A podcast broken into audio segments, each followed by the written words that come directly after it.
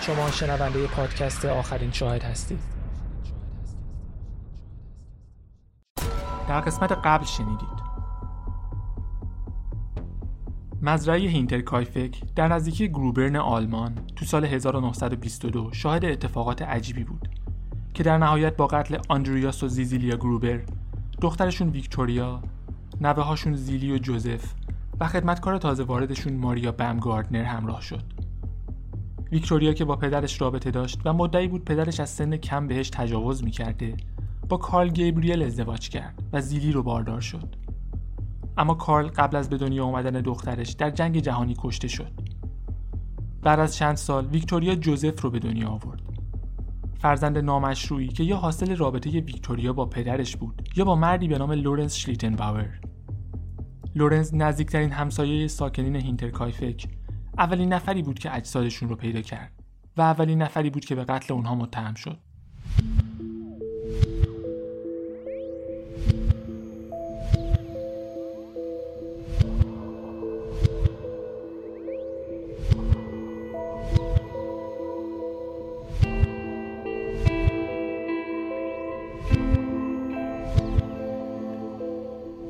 هینترکایفک قسمت دوم بنبست.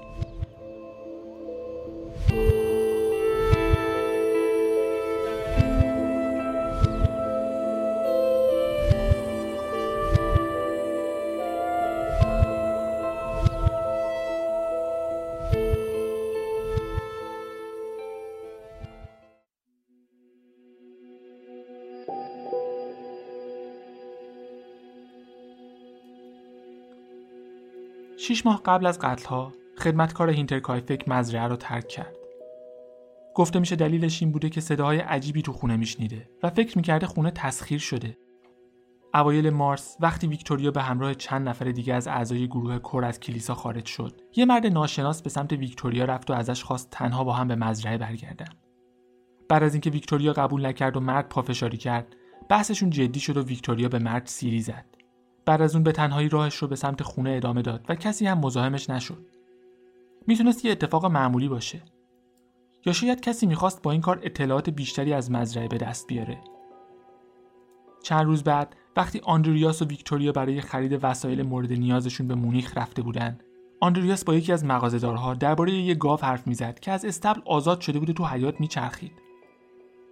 در همین حال ویکتوریا مشغول صحبت با یه نفر دیگه درباره حکمی در دادگاه مونیخ بود که می‌گفت نفقه فرزند باید بر اساس نرخ تورم محاسبه بشه.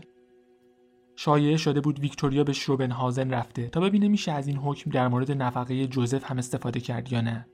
در همون زمانها ساکنین هینترکایفک می‌گفتن یه مرد با سیبیل از کنار جنگل اونها رو نگاه می‌کنه.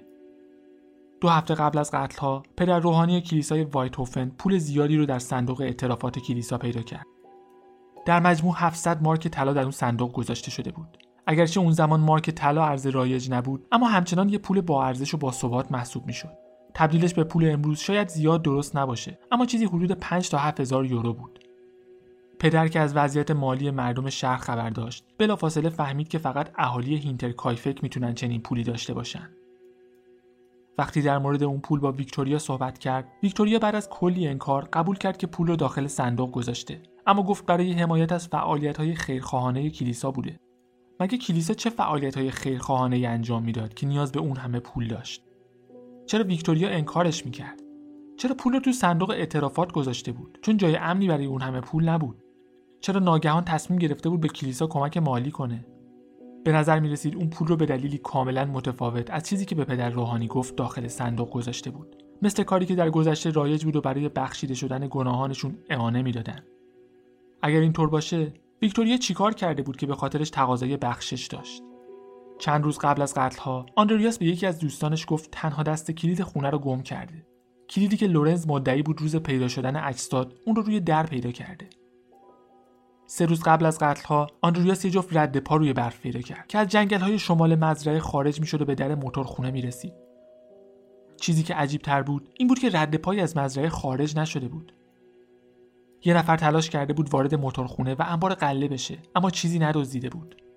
روز بعد آندریاس عجله داشت و می‌گفت باید سریع به خونه برسه چون احساس کرده داره یه اتفاقاتی تو مزرعه میفته و از صداهای عجیبی حرف می‌زد که از زیر شیروانی میومد وقتی به خونه رسید روی میز ناهارخوری یه روزنامه مونیخی پیدا کرد. حدس می‌زد پستچی به اشتباه اون روزنامه رو به هینتر کایفک تحویل داده اما هیچکس اون منطقه مشترک اون روزنامه نبود. پستچی هم می‌گفت از داستان روزنامه خبر نداره. آندریاس هیچ کدوم از این اتفاقات رو به پلیس گزارش نداد و کمک هیچ کدوم از همسایه ها رو هم قبول نکرد.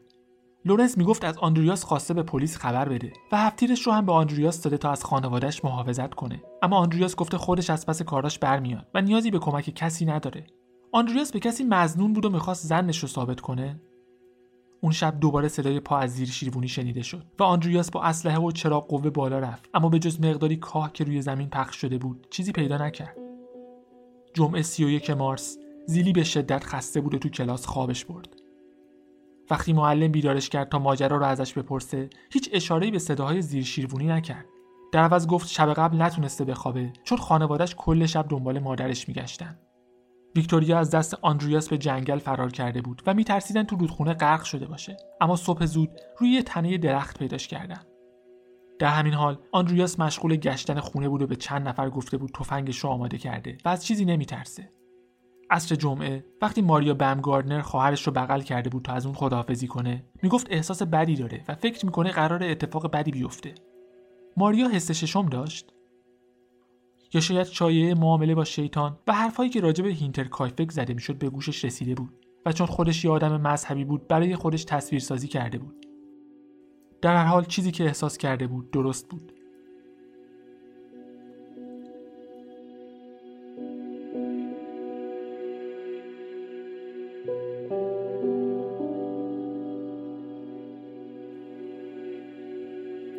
چهارم آوریل 1922 پنج کاراگاه و دو سگ پلیس از مونیخ فرستاده شد اما تازه ساعت یک و نیم شب رسیدن و به خاطر تاریکی هوا شب رو پیش شهردار موندن. پنج نیم صبح روز بعد وقتی به مزرعه رسیدن لورنس شلیتنباور رو دیدن که هنوز مراقب مزرعه است.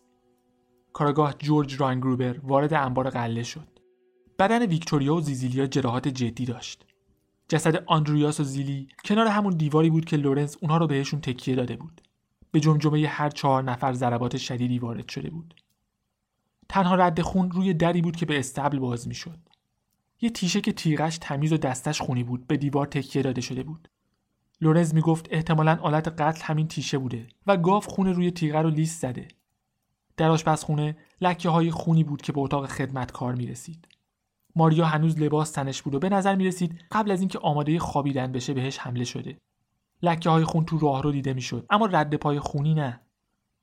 اتاقی که ویکتوریا و دو فرزندش در اون سکونت داشتن به هم ریخته بود. در کموتا باز بود و یه کیف پول خالی، یه دفترچه و یه ساعت روی تخت افتاده بود. سقف گهواره جوزف با یه ضربه محکم خراب شده بود و قاتل از یکی از دامنهای ویکتوریا برای پوشوندن گهواره استفاده کرده بود. به غیر از اتاق ویکتوریا در هیچ کجای خونه اثری از دزدی دیده نمی‌شد.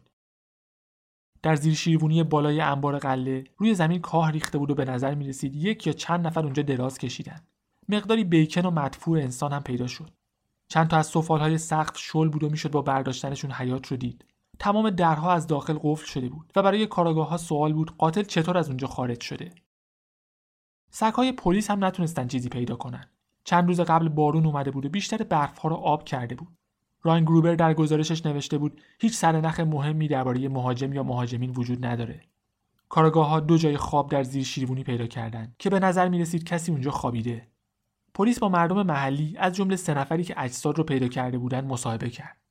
لورنز می‌گفت بعد از پیدا کردن اجساد اجازه ندادن کسی وارد بشه. اما خیلی ها حرفش رو رد می‌کردن. می‌گفت هزار مارک پول نقد تو خونه بوده اما پلیس فقط یه پنج مارکی لای یه کتاب دعا پیدا کرد. انگیزه قتل رو دزدی تشخیص دادن اما بسیاری از وسایل ارزشمند خونه هنوز سر جاش بود. جواهرات ساعتها و سکه های طلا و نقره به ارزش بیشتر از 2200 مارک. زمان وقوع جرم بین 8 تا 11 شب جمعه 31 مارس تخمین زده شد. با توجه به اینکه آندریاس قبلا گفته بود یکی از گاوها باز شده و تو حیات میچرخیده فکر می‌کردن از صدای گاو برای کشوندن اعضای خانواده به انبار قله استفاده شده. اما یه تست صدا نشون داد صدای داد زدن انسان از داخل انبار در قسمت مسکونی شنیده نمیشه. علاوه بر این دری که از خونه به انبار می‌رفت تنگ بود و فقط یه نفر می‌تونست ازش رد بشه. پس بعید بود که همه اعضای خانواده با هم به انبار کشونده شده باشن چون چند نفرشون می‌تونستن با دیدن قاتل قبل از ورود به انبار فرار کنن. لورنز اجساد رو تکون داده بود و نمی‌شد ترتیب کشته شدنشون رو دقیق تعیین کرد. با این حال پلیس فکر می‌کرد اول ویکتوریا و زیزیلیا کشته شدن چون لباس کار تنشون بود. بعد آندرویاس که داشت لباسش رو عوض می‌کرد و نفر چهارم زیلی بود که لباس خواب تنش بود. بعد نوبت ماریا و در آخر هم نوبت جوزف دو ساله بود. کل ذخیره نون و چند تیکه گوشت دودی خورده شده بود و شاهدین هم می‌گفتند وقتی به مزرعه رسیدن حیوونا ساکت بودند به همین خاطر پلیس به این فرضیه رسیده بود که احتمالا قاتل چند روز بعد هم در مزرعه مونده و هم خودش غذا خورده و هم به حیوونا غذا داده. دو افسر پلیس یه تناب پیدا کردند که از سقف آویزون بود و قبلا کسی متوجهش نشده بود. شاهدین مطمئن بودن وقتی اجساد رو پیدا کردن اون تناب اونجا نبوده و فکر می‌کردن قاتل بعد از رسیدن پلیس از اون تناب برای فرار استفاده کرده. تأخیر در پیدا کردن جسدها و اخلال در صحنه جرم باعث شد تحقیقات از همون اول با مشکل روبرو بشه. اما در هر حال تحقیقات زیاد هم جدی نبود. از کل صحنه جرم فقط پنج عکس گرفته شد. هیچ اثر انگشتی ثبت نشد با اینکه بیشتر از یک دهه بود انگشت نگاری وارد تحقیقات پلیس شده بود و فرایند پزشکی قانونی تو خود مزرعه شروع شد. یه در رو روی چوب گذاشته بودن تا مثل میز بشه و افراد زیادی شاهد فرایند بررسی اجساد بودند پزشک قانونی تایید کرد هر شیش نفر با ضربه یه جسم نکتیز به سرشون کشته شدن که می‌تونست همون تیشه باشه. ویکتوریا بیشترین جراحات رو داشت. رد خفگی روی گردنش و نه زخم ستاره شکل روی جمجمش. زیلی تنها کسی بود که در جا نمرده بود و مرگش چند ساعت طول کشیده بود. فکر می‌کردن اگر بلافاصله کمک های پزشکی دریافت می‌کرد می‌تونست زنده بمونه سر هر شیش قربانی برای بررسی های بیشتر به مرکز آسیب شناسی دانشگاه مونیخ فرستاده شد و بدنشون برای تدفین تو اینترکایفک مون. مراسم تدفین برای هشتم آوریل برنامه ریزی شده بود اما خبر به اشتباه پخش شد که مراسم هفت آوریل برگزار میشه. به خاطر همین افراد زیادی زودتر از موعد به اونجا سرازیر شدند. روز بعد چهار تابوت بزرگ و دو تابوت کوچیک با درشکه به کلیسای وایتخوفن رفتن که گنجایش چند هزار نفری که از مناطق مختلف خودشون رو به هینترکایفک رسونده بودن نداشت. پدر هاس به حاضرین گفت خداوند قتل رو یک عمل نفرت انگیز می‌دونه و فقط انسانی که هیچ جرقه ای از ایمان در قلبش نباشه می‌تونه چنین کار وحشتناکی انجام بده. تابوت ها توی گور بزرگ دفن شدن. پلیس 100 هزار مارک جایزه برای اطلاعات درباره هویت قاتلین مشخص کرد که خیلی زود به 500 هزار مارک افزایش پیدا کرد و با پوسترهایی که در مناطق اطراف پخش شده بود به اطلاع همه رسید اون اتفاق همه را شوکه و وحشت زده کرده بود و روزنامه های کل کشور دربارش حرف می زدن. مردم همسایه هاشون و هر کسی که به نظرشون مشکوک بود رو گزارش می‌کردند. پلیس به مردم توصیه کرده بود بیشتر از قبل مراقب خونه هاشون باشن و مخصوصا شبها تمام قسمت های خونه رو چک کنن سگهای بزرگ بگیرن مراقب همسایه هاشون باشن و چیزهای ارزشمند یا مقادیر زیاد پول رو تو خونه نگهداری نکنن داستانهای جدیدی از اتفاقات قبل از قتل هم به گوش می رسید. یه نجار به اسم میشایل پلوکل می‌گفت وقتی شنبه اول آوریل حوالی 11 و نیم شب تقریبا 24 ساعت بعد از زمان احتمالی قتل ها از کنار هینتر کایفک رد می شده از داخل خونه نور دیده و از دودکش هم دود بیرون می اومده می‌گفت سایه کسی رو دیده که با چراغ قوه تو حیات راه می‌رفته و بعد از اینکه اون مرد بهش نزدیک شده و نور رو تو چشمش انداخته از ترس فرار کرده. یه مزرعه دار به اسم سیمون ریبلاندر می‌گفت ساعت سه صبح اول آوریل دو نفر کنار جنگل ایستاده بودن و وقتی اون رو دیدن روشون رو برگردوندن تا صورتشون دیده نشه. رد خفگی روی گردن ویکتوریا نشون می‌داد یه حمله شخصی بوده و بعضیا می‌گفتن ممکنه قاتل عاشق ویکتوریا بوده و بهش نرسیده بعضیا فکر می‌کردن یه جور مجازات برای آندریاس و ویکتوریا به خاطر رابطه نامشروعشون بوده. بعد از مدتی جنگ بر سر مالکیت هینترکایفک بین بستگان قربانیان شروع شد. از اونجا که زیلی آخرین نفری بود که مرده بود برای مقطع کوتاهی تنها مالک مزرعه بود و خانواده گبریل می‌گفتند مالکیت مزرعه باید به نیاکان پدری برسه در نهایت قضیه تو دادگاه حل شد و گیبریل ها با پرداخت 3 میلیون مارک صاحب هینترکایفک شدند اواخر فوریه 1923 تصمیم گرفتن کل ملک رو خراب کنن.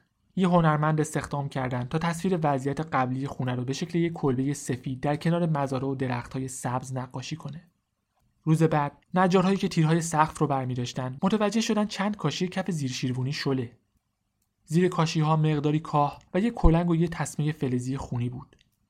کلنگ متعلق به آندریاس بود چون همسایه ها پیچ مخصوصی که برای تعمیر دستش استفاده کرده بود میشناختن پیچی که با زخمای ستاره شکل روی سر ویکتوریا مطابقت داشت.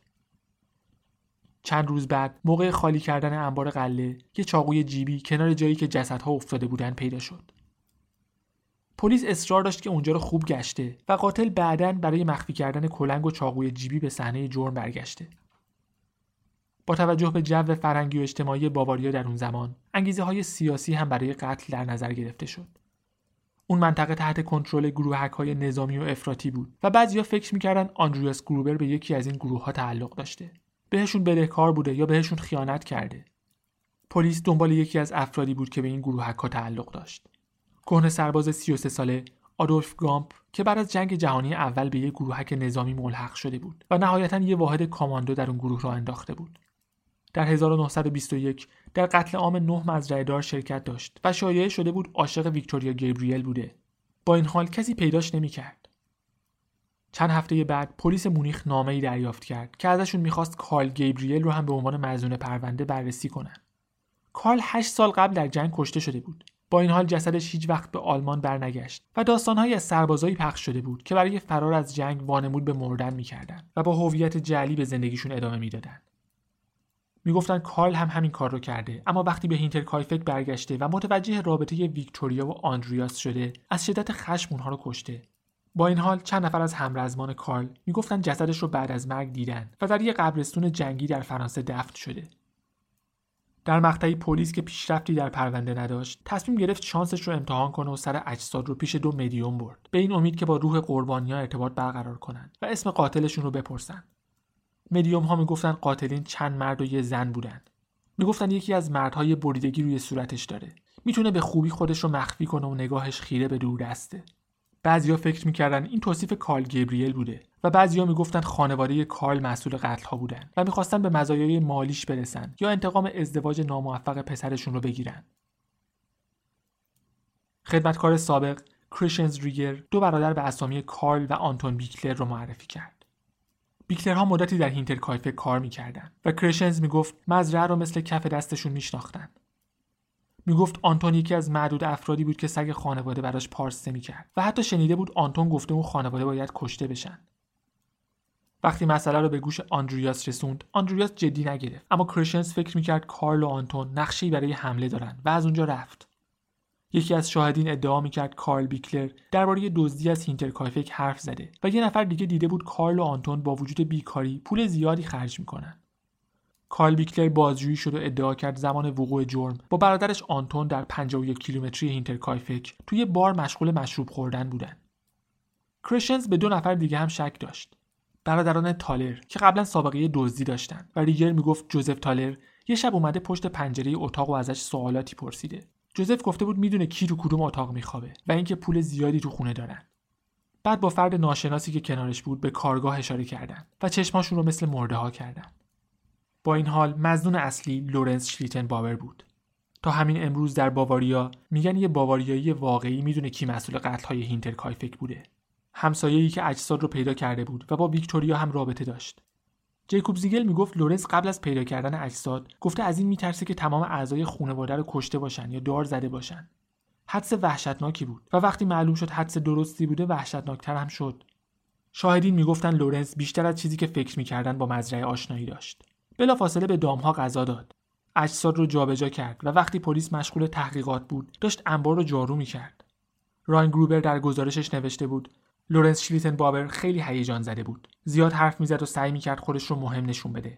همه کارها رو خودش انجام می‌داد و آشنایی خوبی با وضعیت زندگی قربانیان داشت. اما نوشته بود انگیزه‌ای برای قتل نداشته.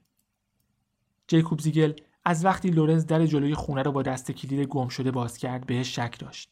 صراحتا لورنز رو قاتل هینترکایفک معرفی کرد و گفت ازش شکایت می‌کنه. چهار سال بعد ملک شلیتن باور تو آتیش سوخت. مردم روستا برای خاموش کردن آتیش جمع شدند اما آسیب جدی به مزرعش وارد شد و بسیاری از اسناد مهم لورنز از جمله مدارک پدری جوزف از بین رفت. تو سال 1931 مارتین رید مایر به جای راین گروبر مسئول پرونده شد.